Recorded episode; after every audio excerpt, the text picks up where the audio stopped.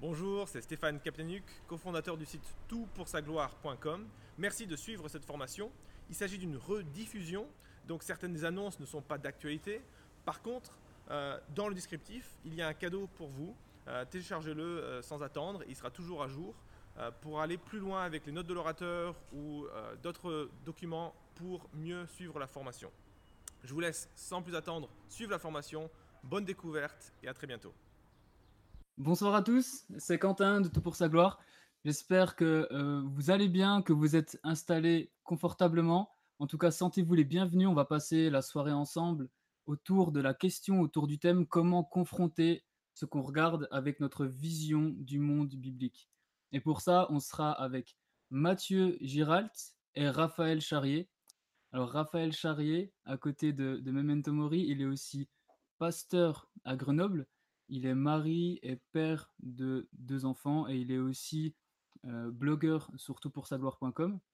Et Mathieu Giralt, euh, il est pasteur à Etup, dans le nord-est de la France. Il est mari. Il est un des cofondateurs avec Stéphane Capitaniuk, qui nous regarde aussi sûrement ce soir. Bonsoir Stéphane. Euh, il est c'est un des cofondateurs de Tout pour sa gloire et aussi un des blogueurs euh, sur Tout pour sa gloire. Je pense que voilà, j'ai fait le tour des choses. Maintenant, je vais laisser la place à Mathieu et Raphaël.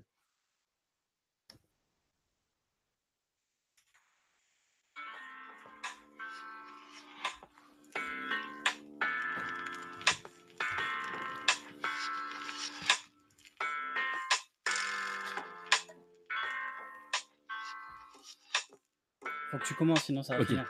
Bonjour et bienvenue dans ce webinaire de Memento Mori.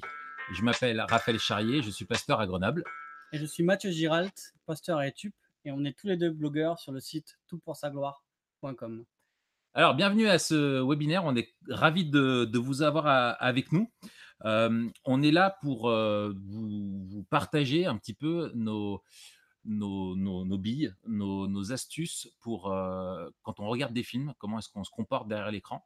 Et Matt, est-ce que tu veux expliquer euh, les deux objectifs de la soirée pour nos amis, s'il te plaît? Ouais, les deux gros objectifs, c'est d'abord de donner des outils pour pouvoir analyser euh, ce qu'on regarde, que ce soit des films, des séries, même des clips, tout ce qu'on regarde, voilà, analyser. Le deuxième outil, c'est donner confiance pour partager notre foi. Donc ça, c'est les deux, les deux gros axes de cette soirée de ce soir. Ok. C'est rigolo de faire ça à côté de toi. Ouais, c'est bizarre. D'habitude, on est loin. Euh. oui, alors, euh, le plan de, la soirée, là, le, temps qu'on va passer ensemble, on va d'abord euh, ensemble essayer de définir ce qu'on entend par vision du monde. c'est pas quelque chose qui est proprement lié à la Bible, mais la Bible propose une vision du monde, mais on veut d'abord qu'on comprenne bien ce qu'on met derrière ce, vocabulaire-là. Et ensuite, on va vous présenter une grille qu'on a faite, Mathieu et moi, qu'on utilise pour analyser des films. Donc, on va vous expliquer comment est-ce qu'on essaye de, comprendre, de, voir les, liens avec la vision biblique du monde et de répondre à, tout ça. On va vous le, on va vous l'expliquer. Et ensuite, ce qu'on va faire avec vous, c'est comme on fait pour ceux qui ont l'habitude dans nos épisodes, c'est qu'on va utiliser cette grille pour analyser un film. Et ce film, c'est The Dark Knight, le deuxième volet de la série des Batman qui ont été faits par Dolan ou Nolan Nolan. Nolan. Voilà, Nolan. J'allais faire une blague. Je sais pas si on peut faire des blagues ce soir. Tu as le droit à deux blagues. Nolan. Ok. Euh, Nolan, ça veut dire que c'est pas un âne? Allez Mathieu, euh, explique-nous ce que c'est euh, que la vision du monde, s'il te plaît. Ouais, alors je reprends une définition que j'aime bien dans un livre aussi que j'aime bien, malheureusement qui n'est pas encore en français, un livre de Anderson, James Anderson, qui s'appelle What's Your Worldview? Quelle est ta vision du monde? Et il donne cette, cette définition que j'aime bien, je vous la lis. Une vision du monde est un réseau tissé de croyances fondamentales, présuppositions, valeurs et idées à propos de l'univers et de notre place dans celui-là, qui modèle notre manière de vivre, de comprendre notre vie et nos expériences, et la manière de nous comporter en conséquence.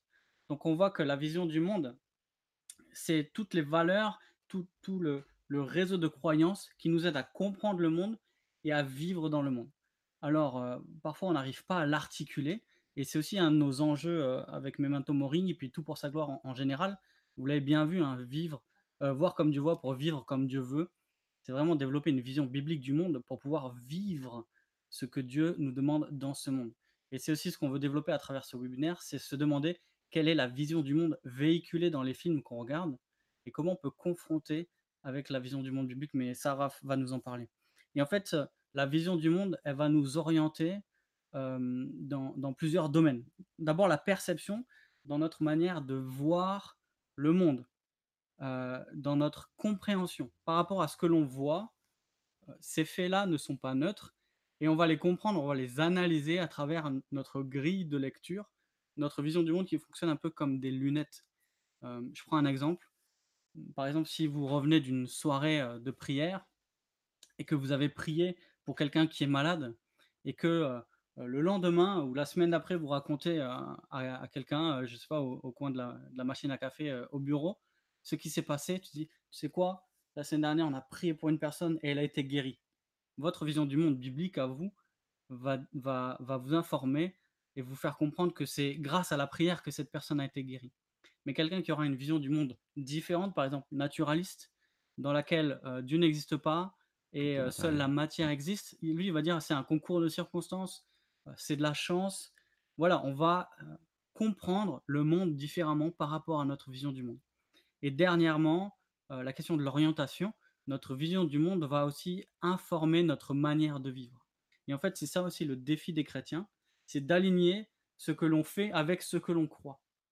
Et plus on se rapproche de ce que Dieu veut, et plus on vit comme Dieu le veut. Et c'est aussi euh, euh, ce qu'on veut faire avec cette grille d'analyse de film, c'est toujours plus se rapprocher de la manière dont Dieu voit le monde pour vivre comme Dieu le veut.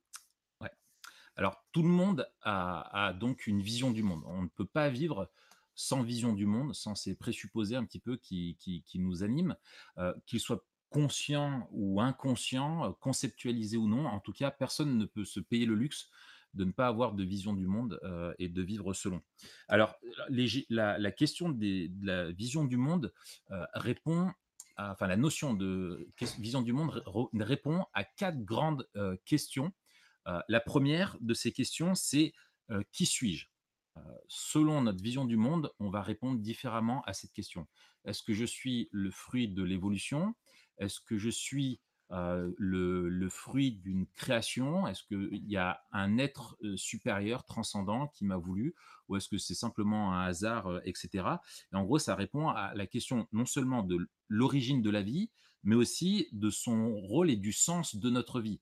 Euh, si l'on pense que l'on est euh, euh, simplement voilà le fruit d'une évolution, peut-être qu'on va attacher une, valeur à la, on va attacher à la vie une valeur différente que celle si on croit qu'on a été créé ou si on croit qu'il y a différentes qualités d'être humain, etc., etc., tout le racisme, etc., par exemple. Ensuite, la deuxième question, c'est où suis-je?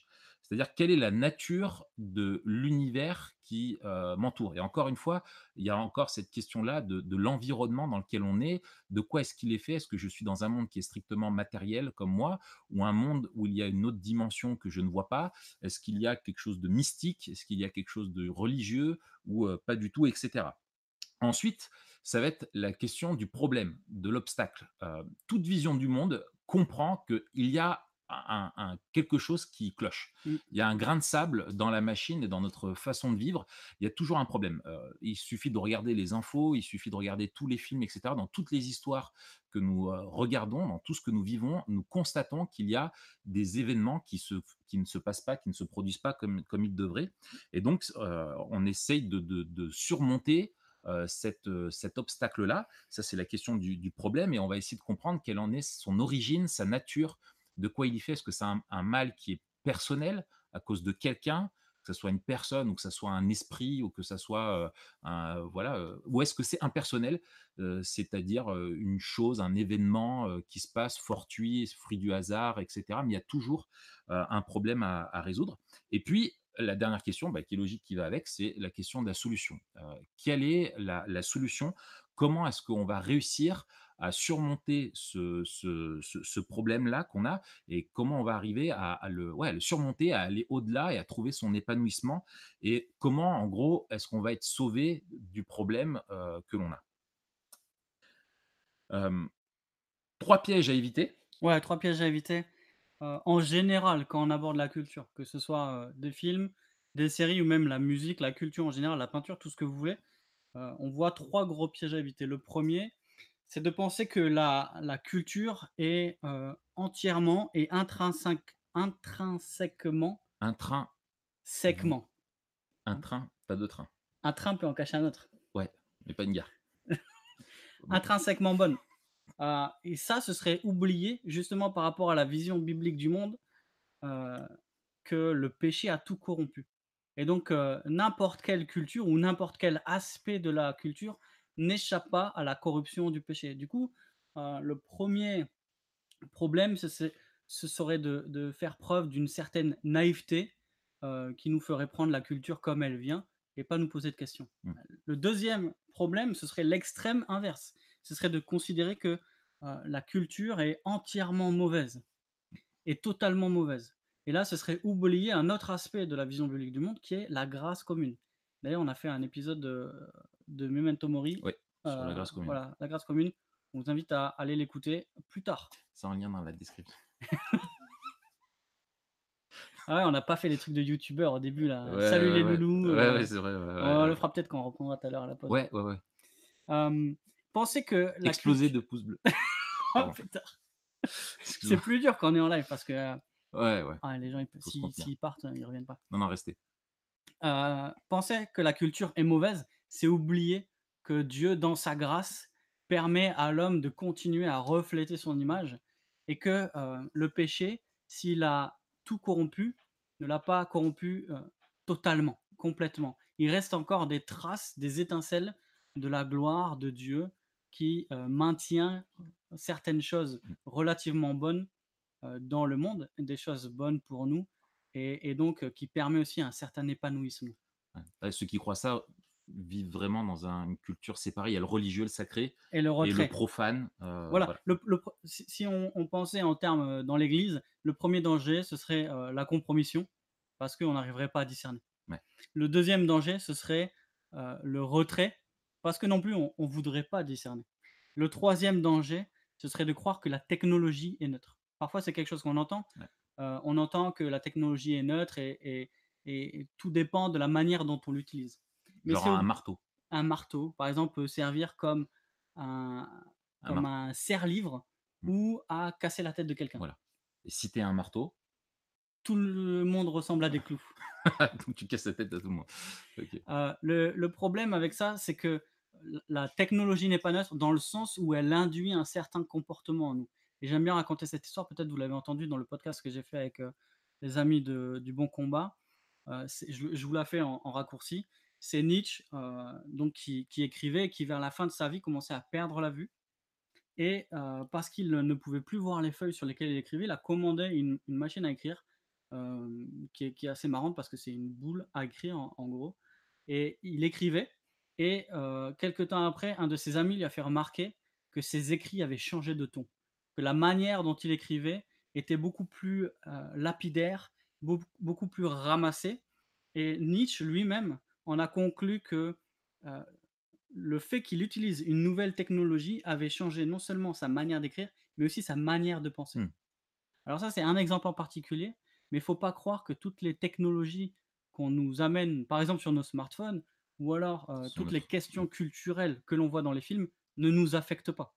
Elles ont été conçues pour produire un certain effet en nous. Ouais et Et par des hommes qui sont pécheurs En plus. comme nous, donc qui sont animés par des choses, Des contradictoires en entre elles et tout ça et donc on crée des des des des outils pour, heu, nourrir ces ces désirs-là. Exactement. Du Mmh. coup, notre, heu, souhait, c'est d'arriver à comprendre suffisamment la culture pour à la fois discerner ce qui est bon, discerner ce qui est mauvais et discerner aussi, heu, quels seraient les effets que la culture en général ou que tel film, par exemple en particulier, peut produire sur nous et y être attentif. Ouais.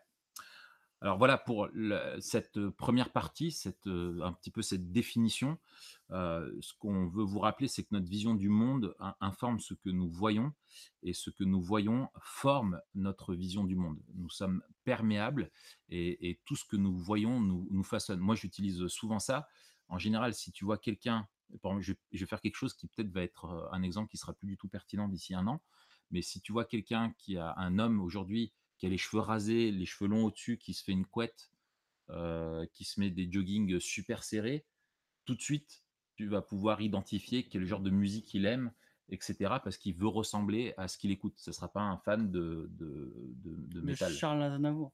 ou de ouais, voilà, ce sera pas un fan de AC/DC ou de trucs comme ça. Et au contrairement à un fan de AC/DC, tu vas le reconnaître à enfin voilà, c'est un peu caricatural certes, ça ça limite pas tout et d'ailleurs on vous enverra après sur un un vous allez avoir un un épisode qui va sortir, sur des questions de d'observation, sais, des données là, Ouais. qu'on a fait, voilà, Sur, enfin bref. Minority Report. Voilà, tout à fait.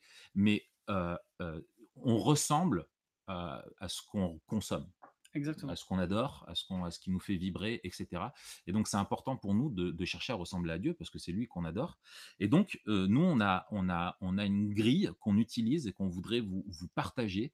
Heu, cette grille-là, elle est elle est simple, heu, elle est en 3 C, c'est-à-dire il y a 3 parties dans notre analyse. C'est-à-dire que quand on regarde un Ça fait un peu comme Passepartout, tu sais? oui, ouais, comme moi quand je fais avec mes doigts, cassés. Donc il y a y y 3 C, heu, 3 C. Le 1er, c'est le C de comprendre. On me dit en régie que c'était une blague, heu, qu'il fallait pas faire. Donc le C de comprendre, c'est-à-dire qu'on essaye de vraiment comprendre ce qu'on regarde. C'est-à-dire qu'on on regarde pas le cerveau débranché, on essaye de comprendre. Le 2e C, c'est la 2e étape, c'est de confronter, c'est-à-dire de de voir quels sont les éléments de l'histoire en rapport avec, heu, le le grand récit de la Bible et le 3e point, c'est de communiquer. Comment est-ce qu'on peut utiliser tous les médias qu'on consomme avec des amis au quotidien dont on parle tout le temps et c'est valable exact aussi pour des émissions TV, tout ce qu'on dit là, c'est valable pour, heu, pour, heu, ouais, la musique, heu, et cetera, et cetera. Tous les même des sujets d'actualité. Voilà, comment est-ce qu'on comprend la vision du monde qui nous est proposée? Comment est-ce qu'on la confronte à l'Évangile? Et comment on trouve des points de de de contact et de contraste pour apporter la vision, biblique du monde? Et pour juste introduire ça et Matthieu va vous expliquer ensuite le la la 1re partie, comment est-ce qu'on va, heu, comprendre le film. Je voudrais vous citer, heu, Mike Cosper qui a écrit ce livre dont on a, heu, je crois déjà parlé si l'épisode est paru, sur la télé-réalité. Oui, il est paru la Ah ouais, lundi. Vous avez lu ça lundi. Donc, dans ce livre qui malheureusement n'existe pas en français, mais qui est un excellent bouquin, qui est écrit donc par ce cet homme qui qui, heu, qui est chrétien et qui nous dit que, les films font écho et forment nos désirs. Si l'art décrit correctement le cœur humain, il va refléter à la fois la corruption de l'humanité et la soif du cœur humain qui aspire à l'éternité, à la beauté, à la rédemption. Tout ce que nous trouvons dans l'Évangile. Donc ce que souligne Mike Cosper, c'est que toutes les histoires que nous créons en tant qu'humains reflètent et sont intégrées dans la grande histoire de de l'Évangile et toutes et tous les films font écho soit à un côté, heu, notre côté sombre, notre côté obscur, le péché qui est en nous, soit à notre soif d'éternité, de vrai, de beau, de de bon et cetera. Et donc, heu, toutes les histoires font écho à la grande histoire. Comment?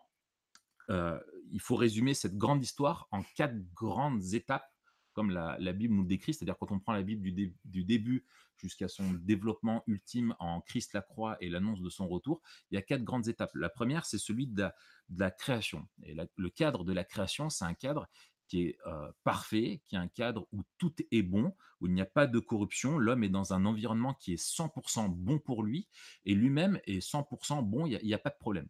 Ensuite, la 2e étape, c'est l'étape qui est sombre, c'est celle de la chute.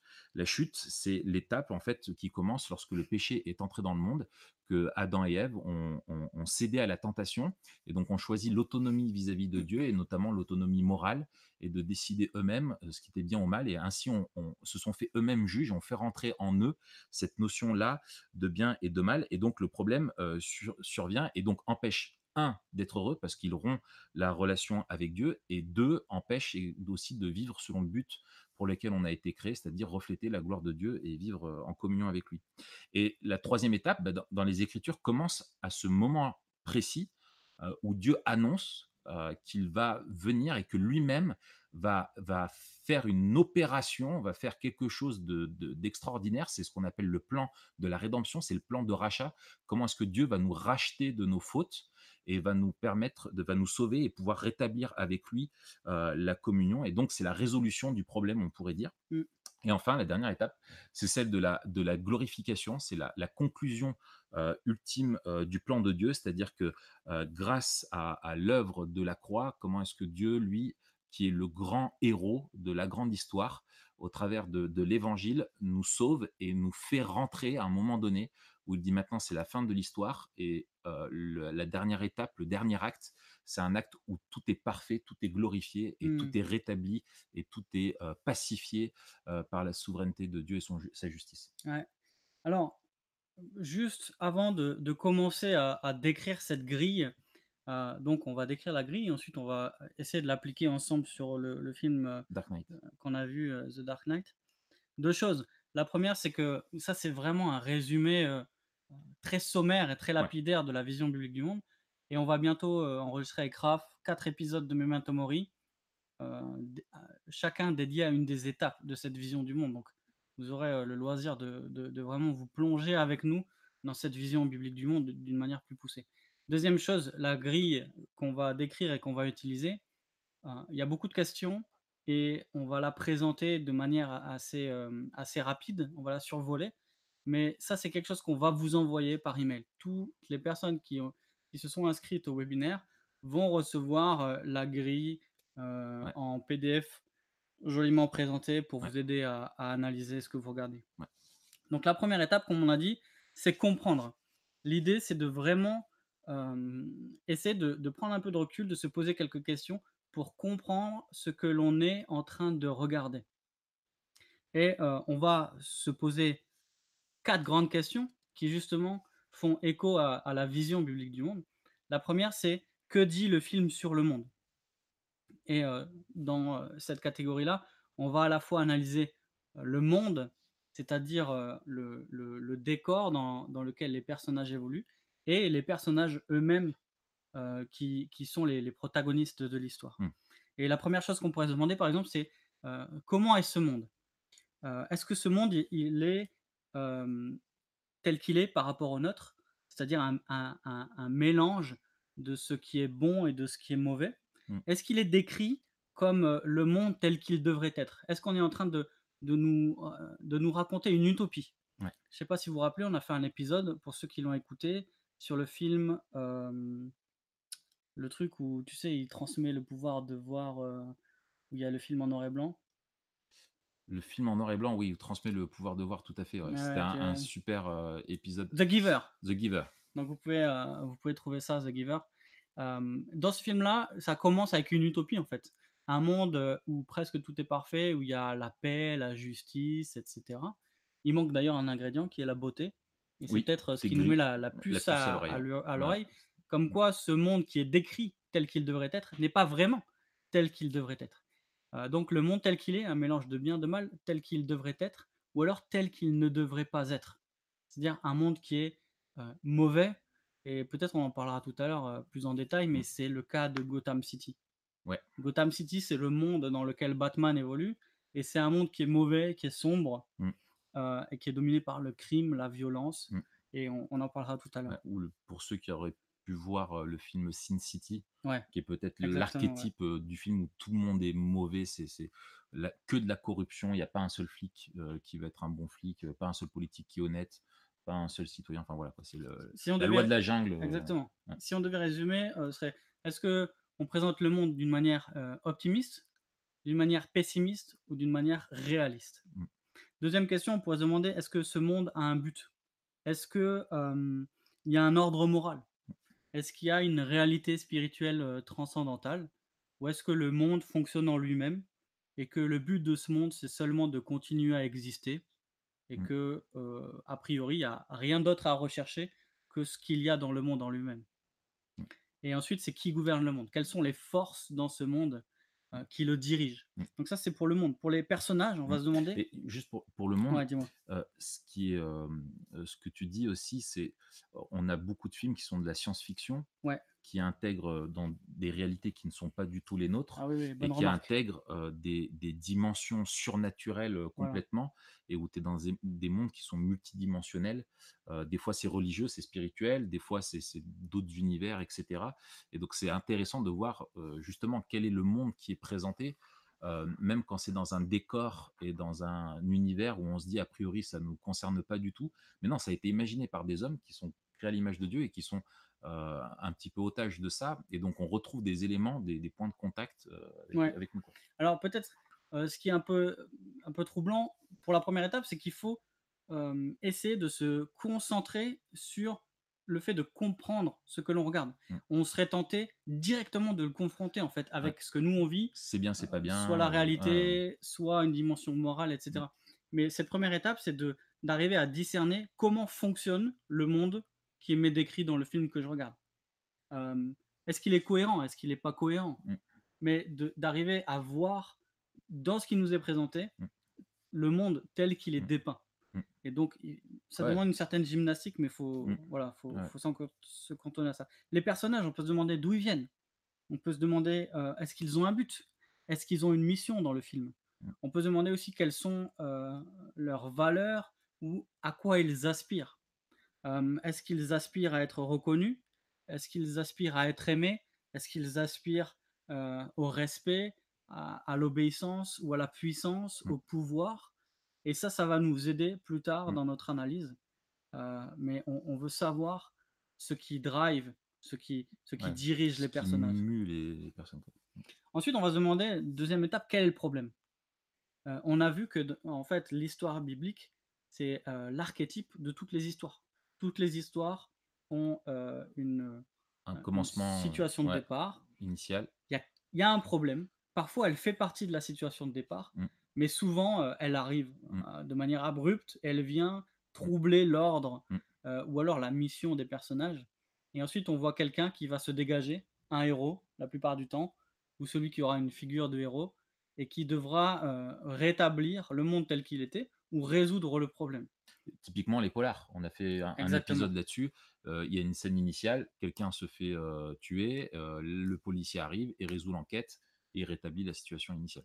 Ou les missions dans les films de super-héros ou, le, ou les trucs de la galaxie, Mm. les gardiens de la galaxie. Sauf quand Hulk n'arrive pas à se transformer dans le dernier Marvel. Oui, là, il y a un problème. Là, il y a un gros Là, problème. il y a un très gros problème. Il faut arrêter le film.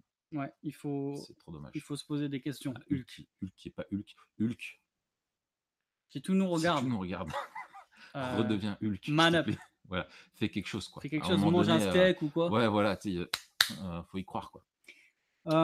La question pour discerner le problème, ça va être comme se demander qu'est-ce qui empêche les personnages d'être heureux? Qu'est-ce qui empêche le monde de tourner rond? Mm. Ou alors qu'est-ce qui cause la souffrance? Mm. Des fois, ça va être événementiel, une catastrophe, surtout pour les films post-apocalyptiques. Le jour d'après, 2012, euh, Armageddon, tous les Mm. films de, de fin du monde. Volcano. Volcano, euh, Super Shark Tornado. C'est des trucs avec euh, des tornades avec des requins dedans. Ouais, ouais, ouais, mais j'ai mon- pas vu, c'est mal. J'ai mon beau-frère, si tu nous regardes, qui est fan de ça, des requins. Ah ouais et- il regarde tous les films il y a des requins qui sortent, il va les voir au cinéma. Ou dans euh, Les Dents de la Mer, le problème c'est les requins. Euh, oui, Dans les films de super-héros, souvent le problème c'est le vilain, c'est les vilains. les méchants. Et dans les films d'horreur, souvent le problème on sait pas ce que c'est et c'est ça le problème. Exactement. Et c'est pour ça qu'on a peur. C'est la terreur, c'est que c'est quelque chose souvent qui dépasse ce qu'on peut comprendre euh, et qui, rentre dans l'irrationnel. quoi. Ouais, alors je vais accélérer parce que sinon on n'aura jamais fini. Merci. Troisième truc, quelle est la solution? Euh, Par rapport à ce problème, comment les personnages vont-ils euh, surmonter l'obstacle? Euh, Comment le héros du film va faire pour résoudre la, solution, la, la situation D'ailleurs, qui, qui est le héros et pourquoi il est le héros? Euh, D'où il tire sa reconnaissance, qui l'a euh, considéré comme héros Et on va voir dans le cas de The Dark Knight tout à l'heure que c'est un des enjeux en fait du film, c'est de savoir qui est le héros du film. ouais. Donc ça c'est intéressant. Mm, mm, mm. Euh, et ensuite, quelle est la fin? C'est-à-dire, est-ce que le problème est résolu par rapport à la situation initiale? Et une question qui va nous intéresser et qui sera particulièrement pertinente dans la deuxième et aussi surtout troisième partie du film, qui est en lien avec, euh, avec l'espérance, c'est est-ce que la situation finale, c'est une situation qui est améliorée ou rétablie? Est-ce qu'on vise juste euh, le rétablissement de ce qui était avant qui ou est-ce qu'on va plus loin? Mm. Ouais, ouais, c'est comme si tu avais une, une, euh, une voiture, est-ce qu'il y a une panne, est-ce qu'elle est juste réparée à la fin du film ou elle a été transformée en fusée? Ouais. Voilà. Et bonus, la question à 1000 euros. Ah ouais. Ça, c'est la question à 1000 euros. Si vous arrivez à répondre à cette question, euh, c'est que vous êtes arrivé à comprendre le film euh, Vous êtes niveau vétéran en, en compréhension de film. niveau vétéran. Ouais. Mm. Euh, la question, c'est quelle grande question pose le film? Quelle grande question pose le film? Pourquoi? Parce que ça va être aussi la réponse. Quelle est la réponse que donne le film? C'est ça qui va nous intéresser et c'est ça aussi qui va nous montrer quelle est la vision du monde. Mm. Ça va nous donner euh, beaucoup de grains à moudre pour la deuxième étape. Ouais. Et la deuxième étape, c'est euh, confronter. Euh, confronter la, la- la vision du monde, confronter l'histoire avec la grande histoire, celle du plan de la rédemption. Et donc, quand on va confronter, on va faire deux choses.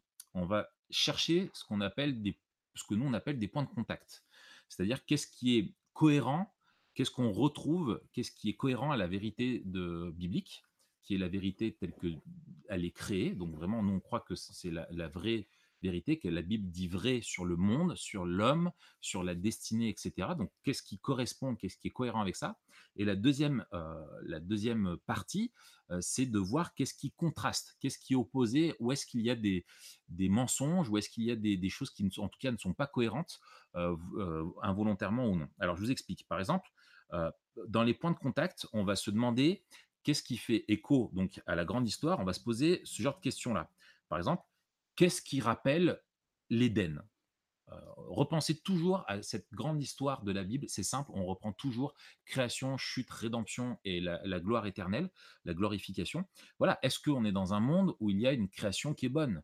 Euh, Ou est-ce que, euh, est-ce qu'elle favorise Est-ce que ce monde favorise l'épanouissement de l'homme, de la société, des personnes, etc. Qu'est-ce qui rappelle la chute? Comment est-ce que l'homme est dans cette euh, société, dans cette création? Est-ce que c'est corrompu?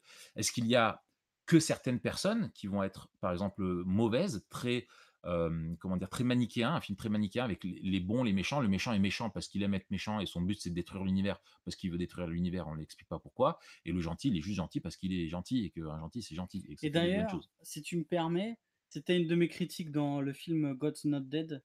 Euh, je trouvais justement que le, le point, euh, le point négatif du film, c'est en fait qu'il présentait un peu euh, de manière très caricaturale les, les chrétiens comme des personnes euh, gentilles et bonnes et les non-chrétiens comme des personnes mauvaises. Mm. Et en fait, je trouve que le film loupait justement la, la- la condition humaine, la, déchéance totale et, et- et le besoin de grâce de chacun. En fait. de chacun, tout à fait. Donc ça, voilà, c'est en gros, euh, qu'est-ce qui nous rappelle, comment est-ce qu'est l'homme, comment est-ce qu'est la société, est-ce que les lois, est-ce qu'on est dans un monde où il y a une société qui est profondément injuste et que injuste Est-ce qu'elle a euh, que des problèmes? Voilà, est-ce qu'il y a que des problèmes ou Une une société. qui est utopique, un petit peu comme euh, disait Matt? Voilà, ça, on va trouver les points de contact là-dessus. Ensuite, qu'est-ce qui rappelle la rédemption? Comment est-ce que l'homme, euh, comment est-ce que l'homme, la société, les protagonistes euh, du, du film vont trouver l'espoir et quelle est leur quête euh, Où est-ce qu'ils vont trouver Qu'est-ce qui leur permet d'avoir confiance en l'avenir Qu'est-ce qui les pousse à avancer? Est-ce que c'est des valeurs? Quelles sont les valeurs, par exemple, qui vont pousser un héros? C'est un, désir de justice. Euh, là, on dit, bah ouais, ça match avec euh, la, vérité biblique. Dieu est un Dieu juste qui veut rétablir la justice. Est-ce qu'il est, voilà, est-ce qu'il est motivé par l'amour? Il fait quelque chose parce qu'il aime et qui veut sauver. typiquement, combien il y a de films un héros où il, y a- il se fait kidnapper sa femme et sa fille et par amour, il est prêt à prendre tous les risques pour les sauver. Euh, euh, voilà, tout à fait, bon chance Bon chance. euh, etc., etc. Et puis, qu'est-ce que qu'est-ce qui rappelle la gloire à venir? C'est-à-dire quel ultimement ce film, qu'est-ce qu'il propose Quel est l'idéal Qu'est-ce qu'il promet? Voilà, qu'est-ce qu'il promet Quel est l'idéal qui est promis dans le film à la fin?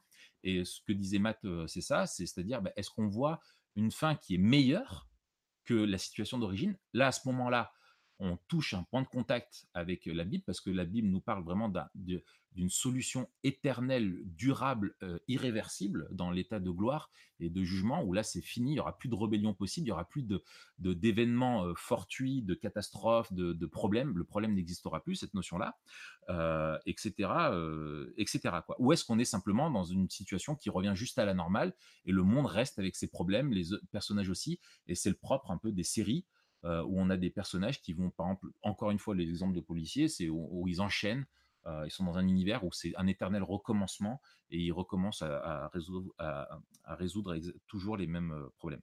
Et puis après donc les points de contraste, même, même chose. Est-ce qu'on est dans un monde, les questions sont celles-ci, donc qu'est-ce qui est en contradiction avec la vision biblique du monde et la grande histoire? C'est est-ce qu'on est dans un monde qui est présenté tel qu'il est réellement? Ou est-ce qu'on veut nous présenter un monde tel qu'il devrait être, réellement? C'est-à-dire, est-ce que, le mal est quelque chose qui est compris comme, normal ou est-ce un scandale? Par exemple, il y a des des films qui vont présenter le mal presque d'une façon, vertueuse et qui font tout pour gommer et et lisser vraiment au maximum la différence entre le bien et le mal et créer un flou où finalement rien n'est vraiment bon, rien n'est vraiment mal. Heu, il y a un un autodéterminisme un petit peu moral, c qui est dedans. et ça, ça peut être soit, heu, pour le la description du monde, Oui, soit la description des la personnages. moralité des personnages, tout On a des personnages qui sont fondamentalement mauvais, Mmh, mais qui agissent en justiciers dans un monde qui est encore plus mauvais ouais, et du coup, on va relativiser, Mmh, heu, la moralité du mmh. personnage parce qu'on dit: «Ben, il aide quand même les autres». Ouais, ça ça me rappelle par exemple The heu, Punisher ou des des des films comme ça, tous les films où il y a des vengeurs, heu, qui font des choses mal, mais les autres autour sont tellement encore plus mauvais qu'on arrive à se dire finalement, ouais, c'est les moins pires, quoi. Voilà, donc ça, c'est des points de de contraste, en fait, ça rend pas justice à ce qu'est l'homme, heu, dans sa nature où tout homme, que ça soit le plus grand des criminels de de de de du pire des pays ou, heu, j'ai tout fait pour éviter le point Godwin, hein, ou, le meilleur, heu, des hommes, tous, on a en nous le péché et on a en nous l'image de Dieu. Ensuite, quels sont, par exemple, quelle est la la source du problème? Est-ce qu'on a un problème qui est extérieur, au monde ou qui est intérieur aux protagonistes? Heu, par exemple, heu, typiquement, heu, quoi? Un Marvel où il y a les méchants qui viennent que de l'extérieur, le monde est est gentil et on et voilà, le mal vient de l'extérieur ou inversement un un problème qui est à l'intérieur, enfin bref. ouais, ou ou par ou par exemple, le, mmh, Interstellar où tous les films catastrophes, où le problème vient de l'extérieur et la Il solution c'est nous. ouais, et ça, ça fait un très gros contraste avec la mmh, vision biblique du monde, ouais, où nous, le problème est à l'intérieur et la solution vient de l'extérieur. mmh, tout à fait. Heu, est-ce que c'est personnel ou impersonnel? Heu, après, il y a la question des motivations. Est-ce que le héros est motivé par ce qui motive Dieu pour résoudre le grand problème? Voilà. Est-ce que c'est l'amour, la justice et cetera? Ou, est-ce que c'est des choses qui sont comme la vengeance, la haine, heu et cetera? Voilà. Ensuite, il y a la troisième partie, c'est celle de la communication. Comment est-ce qu'on va faire des ponts? Utiliser ça, ce qu'on regarde pour communiquer l'évangile. Ouais, voilà, alors les les 2 premières étapes, elles sont toujours utiles et elles sont utiles aussi, heu, quand on va quand on va discuter et quand on va réfléchir à notre manière de vivre et la façon dont ce que l'on regarde façonne qui on est. Et et et et si on n'a pas de distance avec ce que l'on regarde, d'ailleurs, même si on a de la distance, c'est un point que soulevait Cosper, il disait: Mmh, «C'est pas parce qu'on comprend, heu, les enjeux et les ficelles qui qui qui sont derrière ce que l'on regarde qu'on n'est pas influencé ouais. par ce que l'on regarde». Donc ça, c'est c'est aussi, heu, une une nuance à avoir. C'est pas parce qu'on comprend bien et qu'on arrive à à voir les les les dessous des histoires qu'on Mmh, n'est pas influencé et donc on doit exercer de la sagesse et du voilà. discernement dans les choix de ce qu'on Et regarde ou et pas. c'est pas parce qu'on comprend qu'on va savoir aussi répondre. Exactement, On peut faire un bilan, un diagnostic, mais sans savoir répondre et nous, ce qu'on veut, c'est pouvoir répondre parce que c'est ça qu'on a appelé, c'est à à faire rayonner la vision biblique du monde. absolument. Et du coup, la troisième étape, c'est communiquer. Comment on peut, euh, à partir de ce que l'on regarde, communiquer l'évangile? Et là encore, on vous propose trois choses. La première, c'est de s'identifier à la condition humaine déchue. Et du coup, on va chercher à discuter des valeurs des personnages, mais Mmh, de tous les personnages. On va pas euh, juste parler de, de- des personnages qui apparaissent comme vertueux. Par Mmh. exemple, on va pas euh, parler euh, soit du chef de la police dans The Dark Knight, on va voir tout à l'heure, Mmh. mais aussi on va voir qu'est-ce qui dans le Joker nous attire. Ouais. Euh, et justement, discuter de ce qui nous attire au niveau esthétique. Est-ce que est-ce qu'on est attiré au niveau esthétique par des choses qui sont bonnes et qui sont vraiment belles, ou est-ce que le film a rendu beau quelque chose qui est laid? Est-ce qu'il a perverti la, le, le- le monde tel que Dieu le présente et, et il nous montre d'une belle facette ce que Mmh. Dieu nous dit être Mmh. mauvais? Et ça, par exemple, c'est dans la, la dimension esthétique, mais aussi au niveau moral. Mmh. Est-ce que euh, on nous présente quelque chose de bien, mais qui est mal? Je, je prends un exemple. Et ça, c'est c'est plutôt euh, dans l'histoire que très frontal. On regardait une fois un, un film, je crois que c'est un film coréen euh, avec Alexandra, euh, mon épouse. Et puis, c'est l'histoire d'une femme qui est, qui est vraiment malheureuse avec son mari, mais qui pourtant est, est- est dépeinte comme une femme vertueuse et qui lui fait des plats qui déchirent. Et je sais pas si c'est coréen ou si c'est indien. Bref, en tout cas, on avait envie de manger même quand on regardait. Et il y a un truc qui se passe, c'est... euh, alors, la, la situation de départ... Non, je vais pas faire toute l'analyse. Ouais, ouais. Bref, je vous résume. Voilà, on n'a pas le temps. Je vous... Pas le temps de niaiser. Je vous résume le, le truc. En fait, le, le- le- les plats que la femme cuisine arrivent à un autre homme. Et un autre homme qui est célibataire et qui, lui, est gentil, tout le contraire de son mari. Et en fait, il commence à avoir une correspondance. Et en fait, à la fin du film, on, on- on- on en est arrivé à vouloir que la trompe. femme trompe son mari parce que ce serait tellement plus normal en fait qu'elle soit avec cet homme qui prend soin d'elle, qui la valorise, qui la reconnaît Mm. à juste titre, Mm. etc. Mmh, C'est de la rétribution, quoi. C'est, il est méchant, donc qu'elle fasse, qu'elle fasse ce qu'elle veut, etc. Et Ouais. du coup, euh, il faut se demander quels sont nos sentiments. Est-ce que nos sentiments euh, vont avec ou à l'encontre de Ouais. notre vision du, du Et, monde et là, juste un, un autre truc, d'un point de vue pastoral aussi, c'est que euh, faut pas être bête. euh, Merci. voilà, À voilà. bientôt. c'est que on a euh, non mais je veux dire euh, euh, c'est une industrie. Derrière, derrière les, les histoires etc il y a une industrie. Et l'industrie veut que ça marche. Et l'homme qui est derrière qui est bien dans notre monde c'est par quoi on est attiré. Et tu as un exemple type c'est que souvent on te présente des personnages qui sont méchants vindicatifs et qui sont beaux et à qui tu veux ressembler etc et c'est ce qui fait que tu as des personnes qui regardent et qui prennent pour modèle euh, des femmes ou des hommes qui sont égocentriques, égoïstes, méchants, manipulateurs, etc. Et aiment les regarder parce qu'ils sont beaux et que pour les hommes, ça va être des fantasmes ou pour les femmes, après, de différentes natures.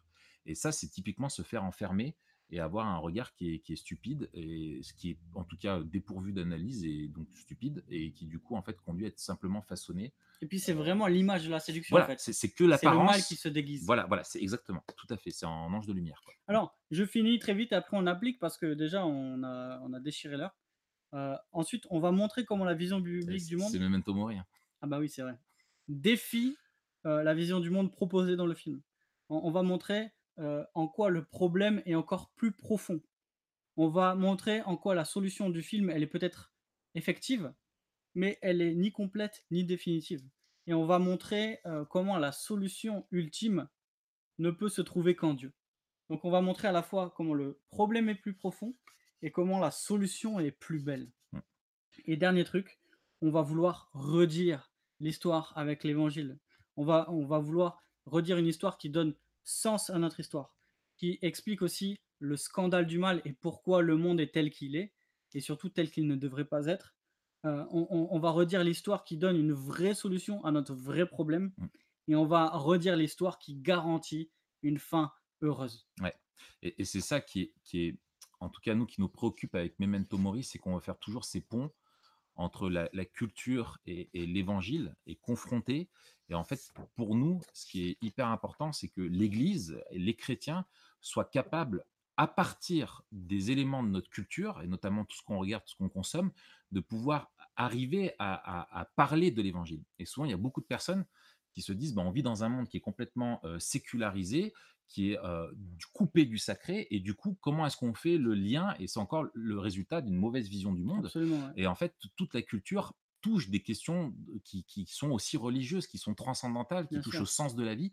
Et on a de la matière et on l'utilise pas. Et nous, c'est ça qui nous, qui nous attriste. Et c'est pour ça qu'on on- qu'on souhaite vous donner cet outil-là. Vous aurez cette grille pour pouvoir euh, apprendre à quand vous allez au cinéma avec des amis, etc. On vous donnera des exemples après euh, de pouvoir l'utiliser, euh, utiliser les éléments de la culture pour parler de votre foi. Alors, justement, il nous reste quelques minutes. On va faire vite. On va faire vite. Quelques éléments à chaque fois sur chaque truc. Ouais.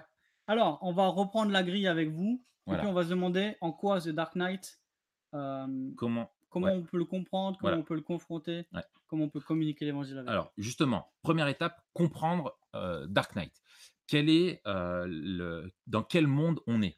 On a déjà répondu, tu disais tout à l'heure, on est dans un monde qui est vraiment un monde corrompu. Ouais, alors, pour ce genre de, de, de films qui font euh, partie d'univers particuliers, euh, le, le monde va être présenté de la même manière dans tous les univers. C'est-à-dire, à chaque fois qu'on va voir un Batman, euh, a priori, ce sera dans Gotham.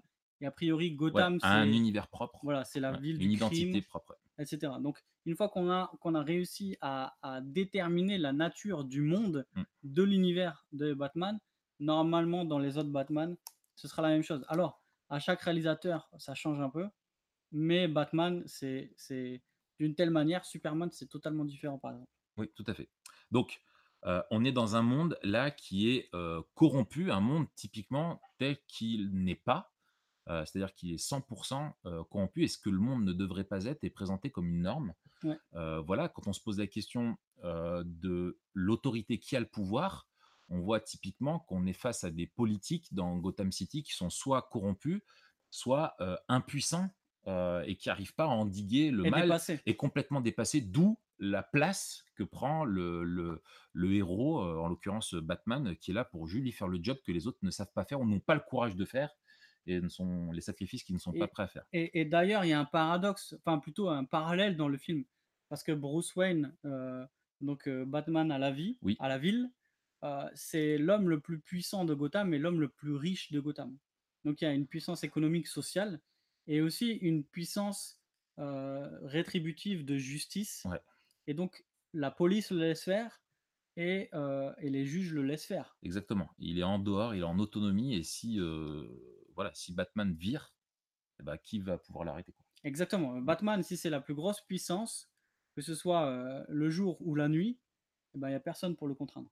Batman à la ville ou Batman à la campagne euh, Batman des champs, des champs, voilà. Batman à la Alors, neige. Et justement, alors, l'autre question, est-ce qu'on est dans un monde qui a un sens, qui a un but? Est-ce qu'il y a un ordre moral, une réalité spirituelle dans, dans Batman? Alors justement, il me semble qu'il y a un ordre moral, euh, mais qui est présenté comme presque inatteignable ou perdu. Voilà, frustré, C'est-à-dire qu'on est presque euh, dans, une dans une corruption défaite. Quoi. de, de- de- Ouais. totale et, et T'as- complète. Tu as une défaite, tu as une morale, mais qui est en défaite. Exactement. Ok, ça marche.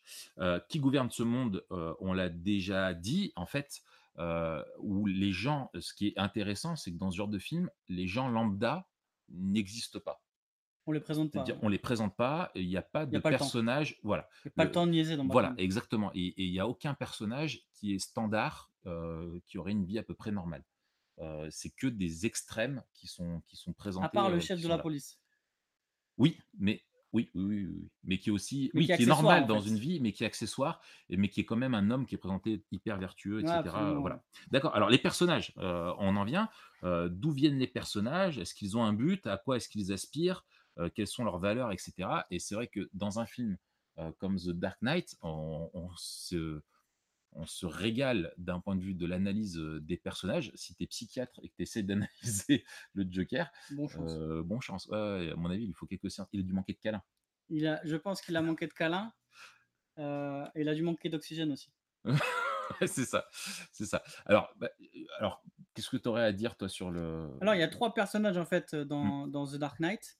Il y a Bruce Wayne slash euh, Batman, AKA aka Batman, The Batman. Joker, aka The Joker.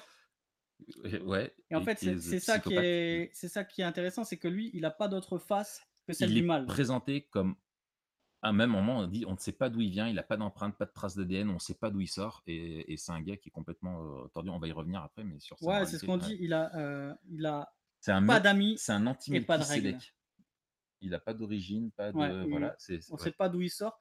C'est presque de pasteur. la, personna- la personnification du mal qui est vraiment un scandale et qui advient Tout à fait. et qui vient fiche le brin. Il, il est le mal incarné qui débarque où même les mafieux finalement te semblent Flippent, hyper gentils ouais. et flippent de lui. C'est un. Même les mafieux vont aider la police. pour- parce que lui, il est trop dangereux, quoi. Au début, les mafieux veulent Ouais. que euh, le Joker les aide pour faire tomber Batman, mais euh, le Joker est tellement mauvais que même les mafieux vont aider les policiers à faire tomber le Joker. Et, et ce qu'ils remarquent, et ce qu'ils disent eux, les mafieux, c'est que eux ont une logique. Ouais, c'est ça. Il y a une logique du mal, enfin, une, règle. une- une logique mafieuse, c'est-à-dire qu'ils cherchent un profit euh, financier en l'occurrence, etc. Mais lui, on voit, il pille des banques et après, son plaisir, c'est de brûler tous les billets. Euh, c'est un personnage qui est insaisissable et c'est ça qui en fait aussi un personnage unique dans l'univers de Batman et qui fait partie, le Joker fait partie des grands méchants du cinéma Ouais. parce que il est euh, complètement, euh, c'est un des plus tarés que. Il est pété. euh, ouais, c'est un- un Et il est quoi. magnifiquement interprété, euh, joué dans, dans The Dark. Ouais, l'acteur est vraiment très fort. Tu, tu crois vraiment. Autre personnage, Harvey Dent, Oui. qui est le district attorney de, de Gotham City, Voilà, donc, donc, le le procureur. procureur général Voilà, de, voilà, de, de Gotham. Donc c'est celui à la base qui fait condamner les méchants. voilà, c'est ça. Et c'est un gars qui croit en la, en la justice, qui incarne, qui est vraiment le, le personnage public. Alors, Batman, lui, est plutôt le personnage de l'ombre, qui, qui transgresse les règles. L'homme de l'ombre. L'homme de l'ombre, pour euh, et le chevalier de l'ombre, hein, euh, la traduction du titre du film, qui va euh, transgresser les règles dans les ténèbres pour il rejoint le mal, enfin il va dans le mal pour rejoindre dans les ténèbres pour rejoindre ceux qui sont dans le mal. Et, et lui, par contre, c'est l'homme qui a la lumière. Euh, hein, il l'appelle le, le, Le White Knight. Ouais, c'est ça. Non, le Knight euh, qui se lève, non, ou je sais plus. Enfin bref, euh, qui, qui qui blanc, quoi. ouais, qui rayonne, quoi, qui shine. ouais. Bref, et, et lui, bah voilà, c'est l'homme de bright loi, like a diamond, dirait Rihanna. et donc il rayonne dans, dans- dans la société. Et, euh, et voilà, et lui, il lui arrive où finalement, il est, c'est intéressant, c'est un personnage qui est très intéressant parce que lui se fait choper, enfin, est victime euh, du Joker. Et finalement, euh, alors qu'il est le personnage qui est l'espoir d'un homme intègre, qui vraiment incarne ça, se retrouve à, à finalement à, à s'en remettre, à rejeter la notion de justice et à s'en remettre à, la- à une notion de d'arbitraire, euh, ou simplement avec sa pièce, en fait, c'est double face. Il devient le personnage de double face, donc il change Ah ouais. d'identité. Et la notion de justice euh, est complètement absente. Il est animé après que par la vengeance et la haine et à, à cette notion d'abstrait qui en fait il renverse, il change complètement de, de paradigme où il était un homme de loi finalement il devient un homme de, de l'arbitraire. Sans foi ni Euh, loi. voilà, sans foi ni loi, il n'y a pas de loi, c'est le hasard, il s'en remet au hasard. J'aurais voulu te tuer, bah non, je peux pas te tuer parce que la pièce est tombée du bon côté, etc. Enfin, voilà. Ouais, alors on en reparlera. il- C'est encore plus intéressant. Oui, hein. oui, oui, il y, a- il y a encore des finesses, mais, il y, a- il y a une scène en plus qui est magnifique, qui est une scène euh, euh, charnière pour comprendre le film. Ça, c'est des scènes à, à- à bien isoler qui, nous servent de clé de lecture. Par exemple, euh, on, on verra aussi quand on fera un épisode sur The Truman Show que le moment où Christophe, le producteur de télévision qui produit le Truman Show, euh, parle à l'antenne et il décrit le monde dans lequel Truman vit. Et ça, ça nous aide en fait parce que à l'intérieur du film, on a comme un super narrateur qui nous explique comment le monde est. Là, c'est un peu différent dans, dans The Dark Knight, mais on a une scène, euh, on, est, euh, on est à table, on est au restaurant, il y a Bruce Wayne qui est là avec une, Mm. avec, euh, la, une fille du ballet russe. On a Harvey Dent et l'ex de, de Bruce Wayne. Et euh, Harvey Dent reconnaît la légitimité de- du Batman Mm. et dit en fait, c'est pas grave s'il y a quelqu'un qui a un pouvoir absolu, parce que quand une ville est assiégée, euh, on, on- on a besoin d'un héros qui va défendre la Ouais. ville à tout prix. Ouais. Et il dit une phrase, euh, parce qu'on on lui dit, oui, mais la dernière fois qu'on a fait ça, c'est César, et regarde comment ça s'est passé, il a gardé le pouvoir. Ouais. Et il dit une phrase qui est, qui est, qui est belle et qui sert à, à boucler le film et qui résume bien, en fait, c'est presque une phrase prophétique, et il dit ce qu'il va devenir. Il dit, euh, soit tu meurs en héros, ou tu vis suffisamment longtemps pour euh, te voir devenir un vilain. Et en fait, il est en train de décrire ce qui va lui qui- arriver. exactement. Et ça, c'est, c'est, je l'avais noté aussi, c'est une phrase qui est, qui est, qui est, qui est- qui est juste géniale. On avance? On avance. Dernier truc, peut-être, euh, un mini personnage, enfin, pas un mini personnage, un personnage important, c'est Alfred. le, Oui. le, Qui est le sage, comment on appelle ça? Il le majordome, le majordome de, de Bruce. Wayne. Ouais, Et en fait, c'est lui qui a les punchlines les plus sages du film. ouais, ouais. Et il intervient un peu comme un narrateur qui, de temps en temps, pose un regard Rep- extérieur Du sens, ouais. Il interprète. et il interprète ce que les Mm. personnages euh, ne peuvent pas interpréter eux-mêmes. Ils sont tellement pris dans ce qu'ils sont et dans le monde. C'est comme si lui, il était un peu dégagé, il pouvait donner ouais. un regard Et il donne des recommandations qu'ils suivent, euh, et, etc. Ouais, Donc là, c'est juste le premier point. Ça, c'est. on est, on est pas on a la mal. description. Hein, Voilà, voilà, on va. voilà. On, on non, va. on n'est pas à la description, on est dans Non, le premier point de la description. premier point de la description, Est-ce euh, que. c'est-à-dire est-ce qu'on comprend le monde, Voilà. euh, etc. Après, il y a d'où viennent euh, les, les personnages. Euh, on vient de faire les Ah, personnages ok, là. d'accord. Donc c'est ça. Donc on en est à la. Euh, Oui, quel est le problème? C'est Voilà. quoi Oui, le problème? Quel est le problème? Excusez-nous. on- Voilà. Donc c'est quoi le problème? Euh, Le problème, C'est souvent, c'est c'est nous-mêmes. Le problème, c'est le temps qui défile vite. Mais euh, dans ce film, euh, le gros problème, euh, c'est un problème qui dépasse tout le monde, qui dépasse même le, le spectateur. C'est ça qui est intéressant, c'est que ça, ça dépasse pas que les protagonistes de l'affaire, ça dépasse aussi le spectateur. C'est le personnage central, c'est le Joker en fait.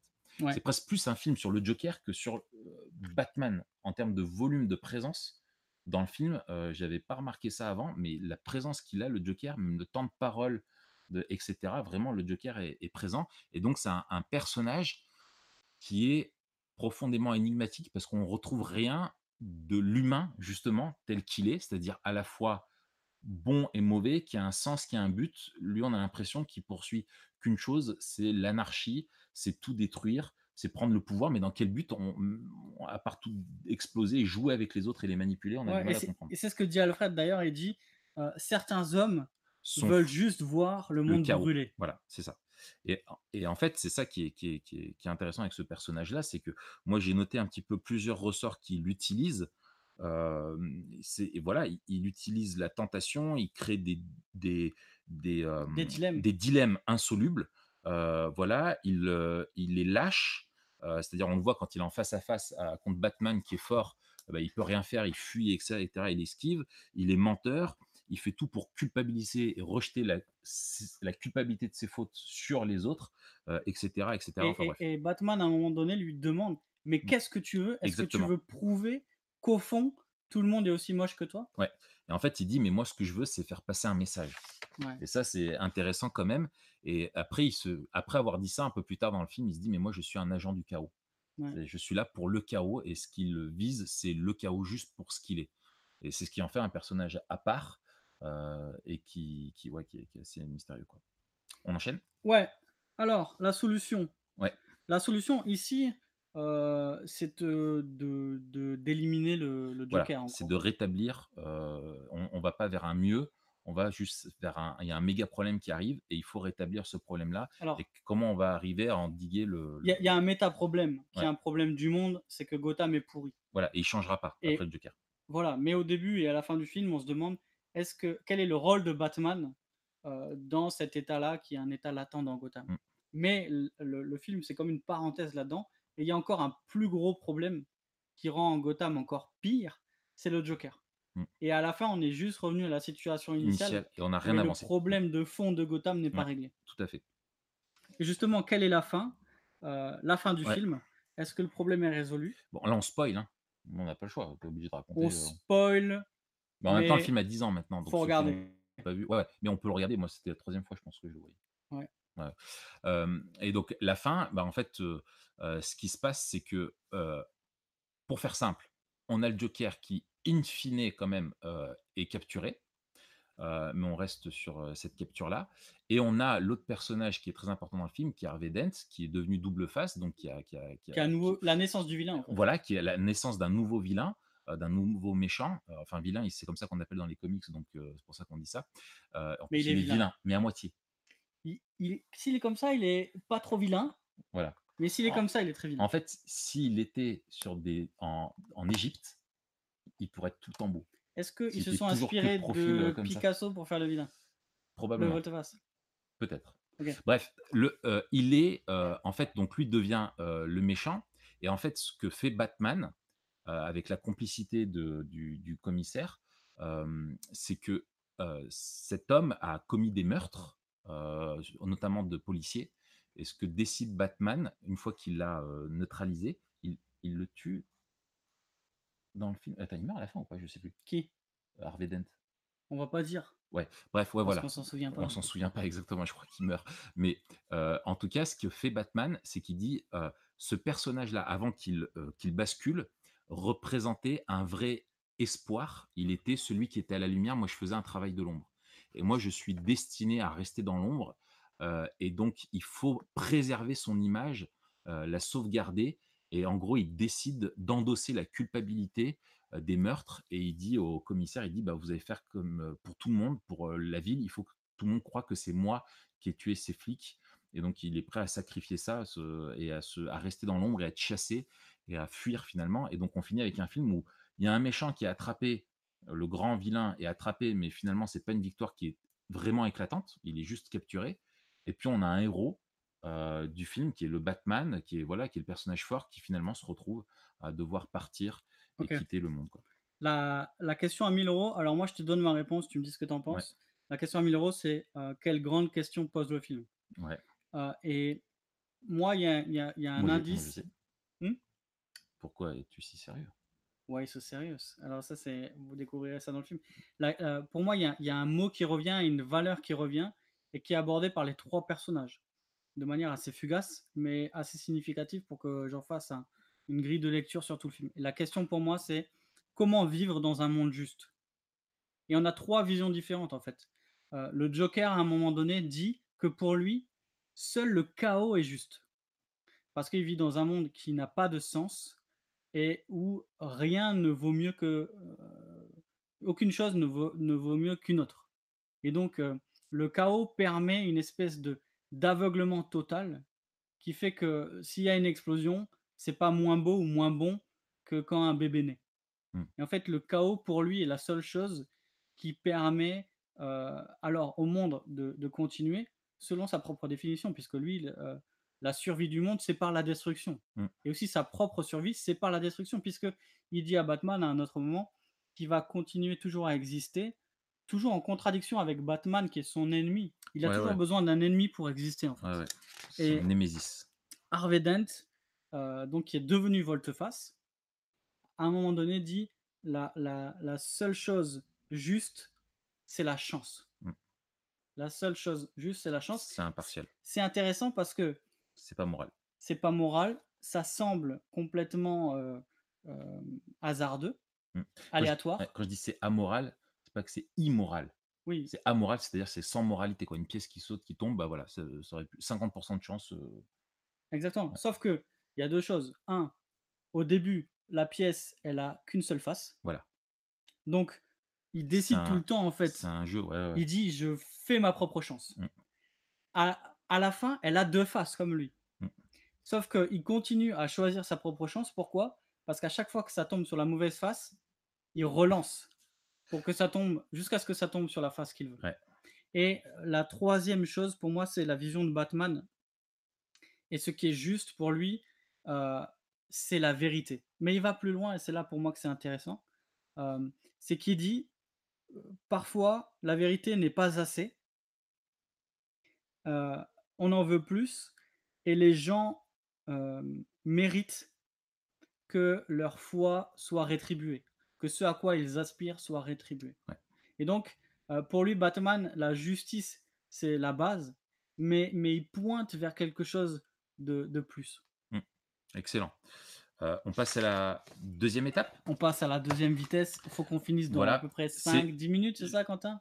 les points de les points de contact heu, les points de contact qu'on a, avec ce monde-là, heu, alors qu'est-ce qui nous rappelle, l'Éden?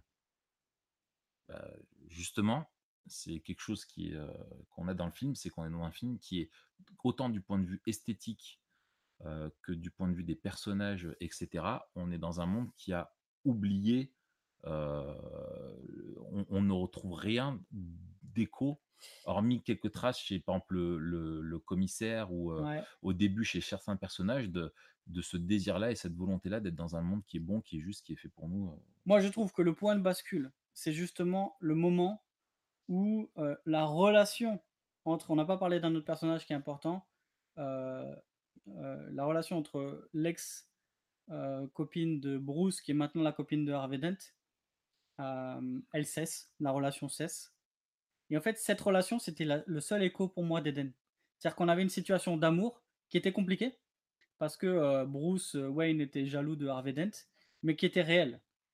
Ouais, mais elle est, mais elle est déjà abîmée. Elle est déjà abîmée, mais il y avait un écho Ouais, de l'amour Oui, de l'amour, l'amour en tant que tel est quelque chose de créationnel. On est bien d'accord. Mais ça, à un moment donné, dans le film, ça disparaît. Ok. Euh, Qu'est-ce qui nous euh, rappelle la chute? Bah, Voilà. Euh, Qu'est-ce qui nous rappelle la rédemption? Alors, moi, je trouve qu'il y a l'élément de la fin que je viens de raconter un peu plus haut sur le fait, l'acte de Batman qui est de celui de prendre la culpabilité euh, de l'autre, euh, alors qui est quelque chose qui est injuste, contrairement à ce qu'il y a dans la, Bible, mais cet acte de dire je- je- j'endosse la culpabilité, c'est précisément ce qu'a fait Christ à notre place, et la ce qui est aussi scandaleux, ouais. ou quand tu dis non, tu dis mais non, Batman, euh, dans le film, tu veux pas qu'il parte en étant chassé par toute la police, tu veux que Batman, il aide à te faire triompher le bien et qu'il soit pas identifié au mal. Et, et les Écritures, pareil, nous disent que Jésus a été fait pécher euh, à notre place. Donc là, c'est un point de contact euh, qui est hyper fort. Euh, Qu'est-ce qui rappelle la, la gloire à venir? Bah, Ça, c'est justement aussi un point qui est, qui est- qui est intéressant, c'est qu'il y y a finalement, on n'est pas dans cette perspective-là. On est dans un monde qui est un univers qui finalement est très fataliste. Ouais. On sait qu'il y a une lutte sans fin entre Batman et d'ailleurs après dans le la troisième euh, épisode du, du- du film, enfin le troisième, euh, troisième film du triptyque, euh, on en arrive ça à cette désillusion même chez Batman. On est etc., presque dans euh, une, dans une vanité. un rejet ouais, ouais, c'est ça. C'est-à-dire qu'il n'y a, il y a aucun espoir, Mm. aucune piste d'espoir, et on aspire à rien d'autre que seulement du répit entre, Mm. deux, Ouais. entre deux catastrophes. quoi. Et alors, quels sont les points de contraste Euh, Qu'est-ce que ce monde est, est- euh, voilà, est-ce qu'on est dans un monde qui, qui correspond à la, à la réalité? On voit qu'en fait, le monde est beaucoup plus, il y a beaucoup plus de gamme et de nuances entre les extrêmes vilains et, et les gentils, où il n'y a pas que de la faiblesse dans l'homme et il n'y a pas besoin que de super euh, héros. D'ailleurs, c'est dit plusieurs fois dans le film que les hommes, et notamment ce dilemme sur le bateau à la fin, Ouais. que quand même dans l'homme, il y a quand même des, des valeurs où on voit, il y a même un prisonnier qui euh, décide de sauver en fait euh, des gens qui sont sur un autre bateau, enfin bref, dans un dilemme qu'a créé euh, le Joker. Donc ça, c'est intéressant. Et je trouve qu'il y a aussi euh, quelque chose de, de beau et d'intéressant dans la dualité entre Bruce Wayne et Batman. Oui. À un moment donné, euh, Quand il arrive en hélico là. Alfred, Ah oui, non, à un moment donné, Alfred lui dit euh, il faut que vous connaissiez vos limites, Ouais. Mr. Wayne. Et, et- et Bruce lui dit Batman n'a pas de limites. Ouais. Et lui, il dit oui, mais vous, vous en avez. Exactement. Et donc, c'est comme s'il y avait une espèce de presque de Double identité, euh, double nature, de double identité, double où euh, euh, Batman, c'était comme s'il était invincible et immortel, et Bruce Wayne, c'est l'homme, en fait. Ouais, c'est ça. Donc, il y a- il y, a quand même une figure euh, ouais, messianique et christique forte dans Batman. exactement. Et d'ailleurs, dans un autre épisode, ils disent son super pouvoir, c'est son argent qui lui donne euh, euh, toutes les possibilités. Mais ce qu'il a aussi, c'est un courage euh, qui est quand même euh, assez fou, quoi. En fait, une des questions du film qui est intéressante, c'est qui est le héros? Exactement. Et, et tu as aussi, je trouve, euh, cette notion d'imitation euh, qu'on voit qui est très présente au début, où tu as plein. En fait, Batman est une source d'inspiration, et lui ne veut pas l'être parce que c'est dangereux, et il veut que Harvey Dent soit la source d'inspiration. Et finalement, le gars bascule, et il faut préserver une image qui n'est plus quoi. Oui, et pour autant, au début, on voit des copycats, on voit des gens qui se déguisent en Batman. Pourquoi? Parce que Batman inspire. Pourquoi? Parce que tout le monde sait qu'il, euh, euh, malgré ses pratiques, Ouais. il fait de Gotham une- un meilleur endroit. Voilà, quoi. exactement. Euh, bon, alors ensuite, euh, les motivations des héros, est-ce que c'est l'amour, la justice? Est-ce qu'ils sont animés par ouais, voilà, l'envie de, de rétablir la situation, de, de, animés par la grâce, le pardon, la rédemption, etc. Alors, quand on voit l'univers de, de Batman, on sait que ce qui motive Bruce Wayne au plus profond de lui, c'est la vengeance de ses meurtre, parents qui ouais. ont été assassinés. Ouais. Et donc, C'est fondateur, c'est- voilà, c'est quelque chose qui fonde le personnage même de Batman. exactement. D'accord. On passe à la troisième étape, euh, ouais. real quick. comment, comment communiquer Euh, Comment communiquer avec ça? En gros, en quoi est-ce qu'on peut euh, s'identifier? Alors, on a parlé tout à l'heure du Joker. Le Joker, dedans, est un personnage qui terrifie Ouais. et qui, en même temps, est Fascine. Exactement et en Comme fait comme Redouane Faïd. Red Pour le système Alors oui, voilà, carcéral. exactement, voilà, exactement et on en avait fait un épisode là-dessus. Heu, c'est-à-dire qu'on a en nous une fascination pour le mal et on voit bien, c'est un un Ou la personnage de la transgression. de la de la culture pop, heu, vraiment, le Joker autant que Batman, qui a aussi ce côté sombre, et qui plaît beaucoup, à cause de ça et donc là, on voit que ça parle en en nous, on on aime? On on on on savoure autant le personnage de Batman quand il casse, heu, du méchant, qu'on savoure la la folie, heu, qu'on voit chez, heu, chez? Joker. Chez et qui est en profondément malsaine et qui met mal à l'aise, et et ça fait écho aussi en nous à un désir de rébellion Ouais. et de rendre des comptes à personne. C'est-à-dire Ouais. que le Joker, c'est celui qui veut continuer à faire ce qu'il veut, à détruire tout ce qu'il Ouais. veut, sans être inquiété par Exactement. personne. L'autre point de de de justement aussi de la communication, ce qui est excellent, c'est que, heu, le Joker est un archétype, heu, finalement, heu, si on dit que Batman, quand il revêt son costume, il prend et la culpabilité, il revêt un côté christique, christologique qui ressemble à Christ. Lui, c'est la personnification du diable, quoi. Ouais. C'est-à-dire qu'il y a que lui-même qui le comprend, il est obstiné, déterminé, il y a rien. Même quand il se fait taper et qu'il est en train de mourir, il chute, là et qu'il le rattrape, il est en train de rigoler et ça, c'est tu te dis: «Mais le ce mec, heu, qu'est-ce qui peut le motiver à faire autant de trucs?» tu vois? Il est pas sous l'emprise de drogue ou tu vois ce que je veux dire? Il dans sa nature lui-même, heu, il est mauvais et tout ce qu'on disait tout à l'heure, la tentation, la culpabilité, la lâcheté, la voilà, c'est toutes des qualificatifs qui sont donnés à à Satan dans les Écritures, et en général, dans les films, on aura plutôt tendance à s'identifier aux aux gentils ou aux bons, mais c'est aussi important quand on est dans cette 2e étape de confrontation, cette 3e étape de communication, d'arriver à à à s'identifier à chacun des personnages et à dire: «Mais finalement, heu, on est Qu'est-ce que ça dit de nous? voilà, on est tous pourris Mmh. et on a tous besoin de la grâce» Mmh. et ça, ça va être le plus gros, heu, pont entre le Mmh. film et notre vie et l'évangile, ça va être le besoin de la grâce. Ouais. Notre besoin de C'est grâce. ça et là aussi où l'évangile, apporte, c'est que là où dans Batman, finalement, la solution finale, elle est une prise de culpabilité, mais qui est une fuite et qui est une défaite et qui est vouée à le pousser plus dans les ténèbres. Là, on voit que l'évangile est bien plus complet parce que Christ, lui, prend notre culpabilité et c'est également un scandale.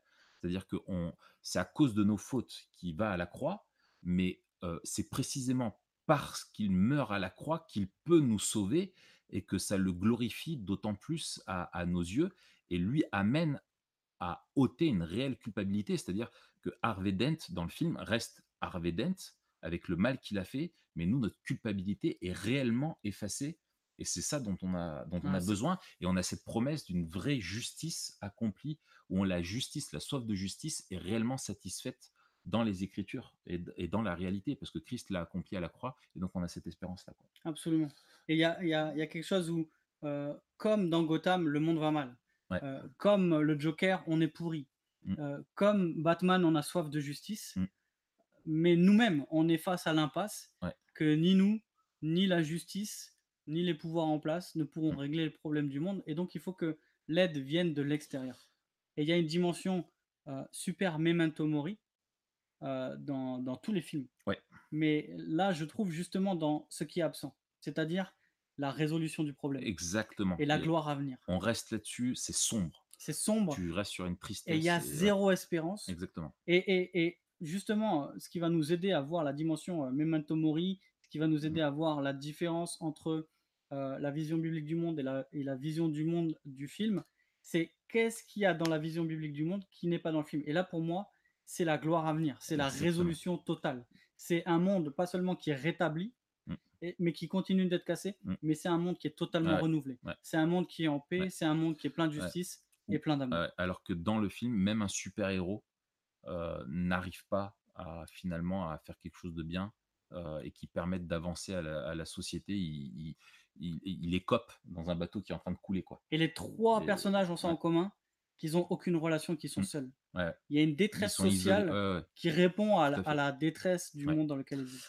Alors voilà, heu, on on on va conclure là-dessus. Ouais. Hem, Memento Mori, en fait, c'est notre podcast qu'on a chaque semaine où on fait ça tout le temps. C'est-à-dire qu'on essaye d'analyser des éléments de la culture et faire le, lien entre les écritures et la culture en prenant la fin comme point de départ, c'est-à-dire la perspective euh, de Dieu, la perspective de la finalité du plan de Dieu euh, pour notre vie et pour nous aider à mieux vivre au quotidien. La grille que vous allez avoir, vous tous qui participez au, au webinaire qu'on va vous envoyer, qui est gratuite, euh, on, on vous la donne pour, euh, en fait, pour vous aider à avoir un outil pour justement creuser ces questions-là et les partager avec, euh, par exemple, vous allez avec des potes au, au cinéma, euh, vous pouvez vous rappeler de dire bon, je comprends, je confronte et je communique. Votre famille. voilà, votre famille, vous Les regardez enfants. ça avec les enfants, c'est éduquer les enfants justement dans la, dans- dans- de vivre dans un cadre où on veut vivre comme Dieu veut et, et- et Voir comme Dieu voit. Dieu voit, exactement. Et enfin, euh, ou avec dans le cadre de l'Église, avec un groupe de jeunes, où vous décidez de projeter un film, euh, etc. bah, après, de dire bah tiens, j'utilise ça, cette grille-là, ces trois aspects-là, pour au lieu de dire juste c'est bien, c'est pas bien, euh, aller un peu plus loin et montrer comment est-ce qu'on peut répondre Ouais. à tout ça. On est de retour pour euh, répondre à vos questions. Déjà, merci beaucoup d'être resté jusqu'à la fin. Euh, merci beaucoup d'avoir aussi posé vos questions. C'est vraiment important pour euh, nous d'avoir vos retours. Euh, et peut-être une précision dès le départ, c'est que certains avaient compris qu'on parlerait de la manière de, de choisir ce qu'on peut regarder ou pas. Euh, et c'est pas le cas. Non. Mais à ce propos, on vous renvoie à un article qui doit être dans la description. Peut-être c'est le premier lien, euh, Quentin, tu me confirmes? Il est dans la description, je le confirme. Ouais. Ok, en fait, c'est la question c'est euh, est-ce qu'un chrétien peut écouter de la musique non chrétienne? Et dans cet article, je vous propose euh, six questions à se poser pour savoir si c'est sage de regarder, de- d'écouter telle ou telle musique. Et en fait, c'est les mêmes questions que je vous propose pour les films. C'est encore une fois comme euh, souvent dans ce monde qui est en zone de gris, qui est un monde, un monde déchu, qui à la fois euh, reflète encore la, la beauté de Dieu par la grâce commune, mais aussi qui est défiguré par le péché, plus une question de sagesse Ouais. que d'interdiction ou de permission. Donc, je vous renvoie à cet article-là pour moi. Mm. Euh, ouais, c'est- voilà, c'est- il faut se poser les bonnes questions. C'est quand est-ce que c'est assez sain pour qu'on puisse regarder? Euh, Mike Cosper parle très bien de ça, où il dit que même dans la Bible, euh, ça nous parle de choses qui sont profondément malsaines. Et Dieu en parle. La Bible ne parle pas que de choses qui sont, euh, qui sont saines, mais Dieu nous montre comment lui traite le mal et donc il l'aborde. Et, il faut être beaucoup plus sage que simplement euh, dans, un état binaire, mais chercher à quelque chose qui est au-delà de ça, c'est-à-dire chercher à glorifier Dieu dans ce qu'on consomme et interroger nos profondes motivations. Est-ce qu'on est motivé à regarder même quelque chose qui peut être profondément un bon film avec des bonnes valeurs, mais on peut regarder ce bon film avec des bonnes valeurs juste parce qu'il y a une héroïne qui a un beau décolleté et qu'on aime. Donc en fait, on est beaucoup plus complexe Bien que ce binaire-là et cet article-là euh, répond vraiment à ça. Peut-être, ouais. Juste à la fin des questions, on va vous présenter euh, aussi le, le cadeau qu'on vous fait, euh, que notre graphiste Moran a, a préparé pour vous. Donc restez bien. Première question qu'on traite? Ouais, alors peut-être une question même qu'on va pas traiter, mais, mais que j'aimerais euh, Traiter, bah, traiter vas-y. quand même. Euh, c'est pas- parce qu'on a eu ça, peut-être c'est arrivé plusieurs fois, vu qu'on n'a pas suivi les commentaires, euh, euh, à, à vous de voir. Mm. Mais c'est quelqu'un qui dit Il est dangereux d'aimer les choses de ce monde, et l'art d'une manière générale est contre Dieu. Le roi David a dit Je ne mettrai rien de mauvais devant mes yeux. Psaume 101. Euh, alors, oui, il est dangereux d'aimer les choses de ce monde, mais la question c'est de savoir qu'est-ce qu'on appelle par les choses de ce monde. Euh, quand quand euh, on nous dit dans la Bible de ne pas aimer les choses de ce monde, c'est les choses mauvaises de ce monde. Parce que si on considère que euh, tout est mauvais, on, on- on oublie que la grâce commune de Dieu reste et que certaines choses sont bonnes, même en nous qui sommes profondément pécheurs. Mm. Et la Bible nous parle de l'art. La Bible elle-même est une pièce d'art euh, Mm. littéraire. Euh, la Bible est pleine de poésie. La Bible nous parle aussi euh, de la manière dont, par exemple, le tabernacle est construit comme une pièce d'art. Dieu est un artiste. Dieu est un artiste. Et Dieu qualifie, alors que c'est après la chute, des hommes pour construire un tabernacle qui sera beau.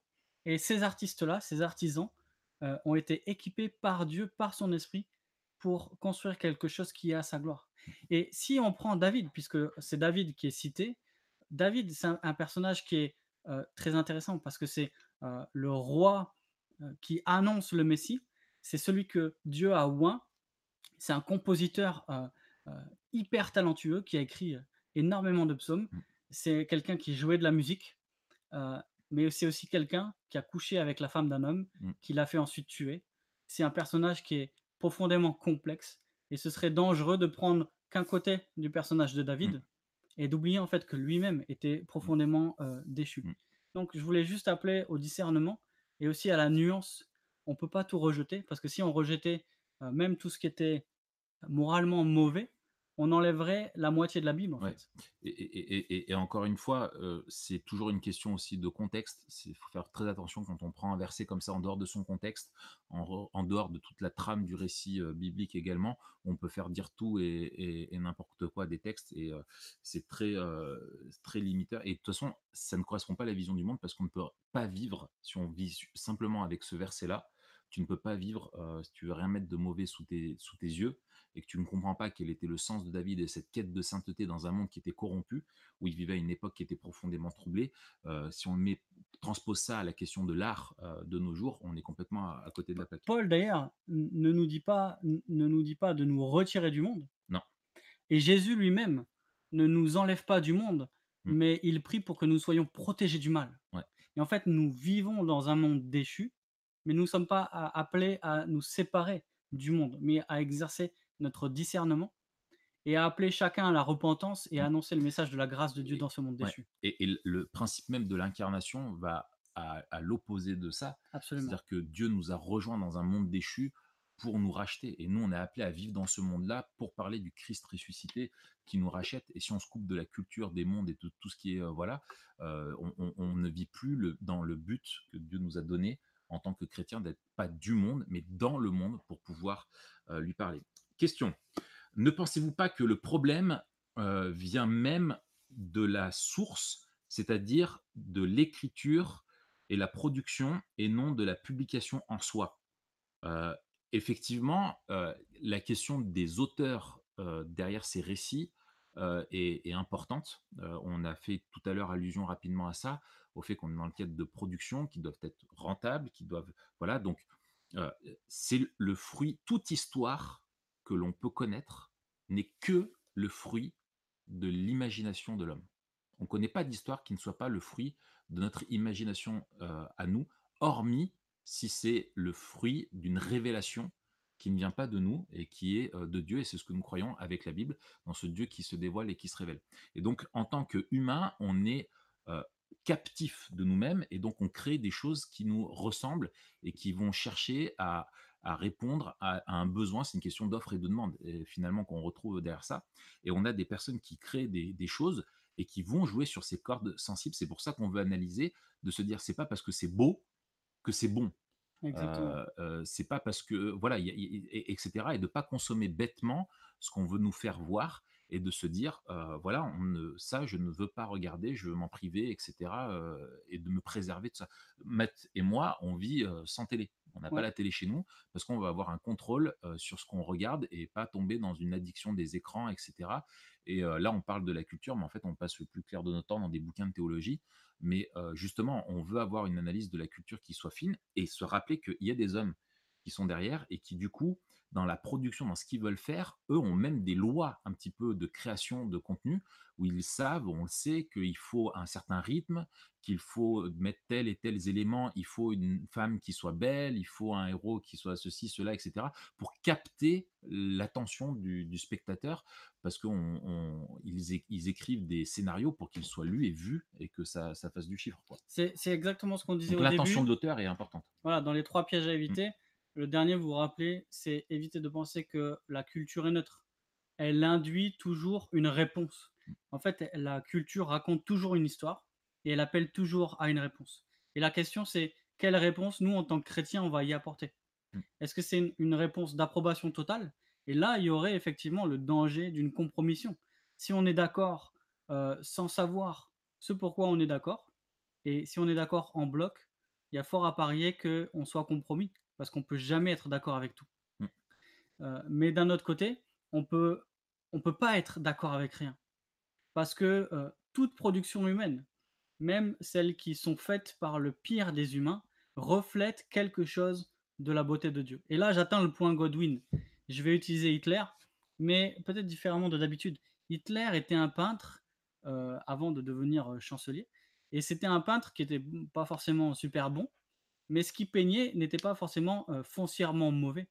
C'est pas parce que Hitler est ce qu'il est que ses peintures sont intrinsèquement mauvaises, et même parce qu'elles reflètent le monde créé par Dieu. C'était un, peintre qui naturaliste, enfin qui peignait la nature, parce que ses peintures reflètent le monde de Dieu. il y a des parcelles de la beauté. Donc même le pire des hommes peut faire quelque chose de beau. Mmh. Et ça, faut faire attention de ne pas tomber dans un certain dualisme. Autre question. je me demandais si vous pouvez nous conseiller un ou deux films comme exemple qui respectent un peu les canevas de la vie chrétienne. Alors, à titre personnel, non. tout simplement, je, reconnais être un, néophyte. Je regarde très peu de productions chrétiennes, vraiment qui soient dans le sens de mettre en scène des, personnages et de ça, parce que je trouve que c'est. mais là, c'est pas des films chrétiens. Hein. oui, mais là, c'est qui reflète ça. Mais en tout cas, je mets ça de côté sur la question des, films chrétiens. Moi, Faudrait réfléchir. Faudrait réfléchir, mais de base comme ça, je dirais en fait que tous les films reflètent Plus ou moins.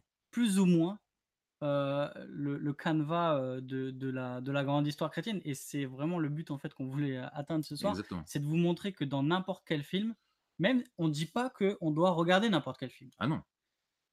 Après avoir discerné avec sagesse les films que l'on souhaite regarder, dans n'importe lequel de ces films-là, qu'il est sage de regarder, pour chacun et refléter la vision biblique du monde d'une manière ou d'une autre. Mm. Il faudrait faire attention de croire qu'il y a des films qui reflètent parfaitement euh, la vision biblique du monde. Euh, ce sera toujours mm. approximatif. Il n'y a que en fait la Bible qui elle-même reflète euh, la vision biblique du monde. Et même à l'intérieur de la Bible, en fait, chaque petite histoire, il faut la lire à la lumière de la grande histoire. Quand on lit quelque chose d'aussi horrible que les filles de Lot qui couchent avec leur père pour assurer la descendance. Ou quand on lit le viol de Dina et le meurtre qui s'ensuit. Quand on lit les histoires dans les juges. Quand on lit toutes les abominations, quand on lit tous les meurtres. On ne peut pas trouver ça moralement bon.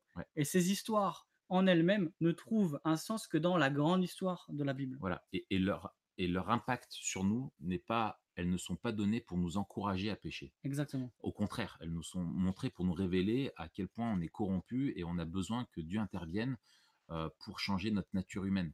Et que même ceux que Dieu choisit, à qui il se révèle et qui conduit, et qui sont censés être les porteurs de son image et ses ambassadeurs, sont défaillants et que malgré ça, Dieu fait grâce, etc. Donc il faut avoir une bonne compréhension théologique euh, et un traitement théologique aussi des événements, euh, des récits qu'on a dans les Écritures. Et l'autre chose, c'est que je fais semblant qu'il y ait une coupure de L'autre chose, c'est que en fait, il y a des, des, films. Je sais plus ce que je voulais dire. On passe à la question suivante. Ah bah, c'est bien ça. Est-ce qu'on peut partir Oui, je sais, j'ai retrouvé. Est-ce qu'on peut partir de la grille et fixer une limite à partir de laquelle on arrête de regarder un film? Alors, encore une fois, c'est important de rappeler une chose, c'est que on veut analyser, mais aussi ne pas tomber dans un laxisme qui voudrait que sous prétexte d'analyse, on va se permettre de regarder tout. On dit, bah, on est dans l'analyse. Parce que ce qu'on regarde, on l'a dit en introduction, nous façonne. et on n'a pas besoin de regarder de la pornographie pour analyser la culture du monde. On, sait déjà, pas besoin d'aller lécher le fond des toilettes pour savoir quel goût ça va avoir. et au contraire, justement, effectivement, il faut avoir une analyse attentive et moi, depuis que j'analyse consciemment ce que je regarde, je regarde de moins en moins de choses et je cherche vraiment des films qui sont intelligents ou divertissants, mais qui ne vont pas me pousser et qui vont pas nourrir en moi des, désirs pêcheurs. Ouais, c'est ça. Et je crois que je citais euh, Cosper qui cite un autre dans son livre, dans mon article sur le discernement, qui disait qu'en fait, c'est un homme qui disait que plus il avançait en âge et plus il avançait en maturité chrétienne, plus il se rendait compte de la liberté que, que, Christ lui avait acquise, que Dieu lui accordait en tant que chrétien, mmh. Et en même temps de sa propre capacité à refuser de plus en plus de choses. Mm. Donc à la fois grandir dans notre liberté chrétienne et grandir dans notre sagesse pour éviter euh, la Mm. compromission. Ouais, et ça, c'est euh, si vous voulez, un, posez-vous cette question, vous allez regarder un film, euh, li- lisez 1 Corinthiens 6 euh, et la fin du chapitre où Paul rappelle que bah, notre corps est fait pour la sainteté, qu'on est le temple du Saint-Esprit, etc. Et c'est le discernement à laquelle on, au- auquel on, on est appelé. Quoi. Ouais. Une question euh, qui a été posée euh, il n'y a pas longtemps. Pourquoi tant de chrétiens réagissent comme cela d'après vous? Retrait total du monde. Alors, on, Par peur, on veut pas, on veut faire Ouais, attention ouais. à pas prêter d'intention euh, aux personnes, de pas faire de procès d'intention. La règle numéro un, c'est ne jamais présupposer de rien, mais ne pas. à part quelque chose de positif. Ouais. Voilà. Euh, après, je pense que parfois c'est un- un- une fuite de protection, c'est-à-dire que la personne, parce qu'elle est fragile euh, ou faible, préfère se retirer que euh, de se compromettre. Et ça, c'est sage. Et ça, c'est sage. Mm. La fuite n'est pas euh, toujours la lâcheté. Parfois, et souvent même par rapport au péché, c'est du bon sens et du courage. L'obéissance et le courage. ouais. Parfois, je pense que c'est de la lâcheté, par refus de vivre dans le monde que Dieu nous a donné, dans lequel il nous a placés, et, et- et par malheureusement manque d'amour, parce que si on se retire du monde, on se retire des humains pécheurs, et on se retire en fait de ceux que Dieu appelle à se repentir Mm. et de ceux qu'il veut sauver. Donc, se retirer totalement, parfois, c'est la marque d'un manque d'amour. Mm. Parfois, c'est la marque d'une sagesse. Mm. Donc, encore une fois, euh, on ne parle pas en absolu, on Mm. parle en situation. Et dans telle situation, je peux me retirer, ce sera sage. Dans telle situation, me retirer, ce sera un péché. Euh, et donc, c'est à chacun d'examiner. Euh, on, a, on a un cerveau, on a l'esprit, on a l'Église Et la parole. et la parole. Et ces trois choses, ces quatre choses euh, nous aident à discerner ce Ouais. que nous devrions faire. Mm. Mais en tout cas, euh, si en termes d'absolu, euh, quelqu'un revendiquerait qu'il faut pour pouvoir vivre euh, comme Dieu le veut, se retirer du monde, ce serait même contraire aux Écritures. Voilà. Merci à tous et on vous souhaite une bonne nuit et un excellent week-end. Et Quentin reprend la parole Pour le mot de la fin. pour le mot de la fin. Deux petites minutes.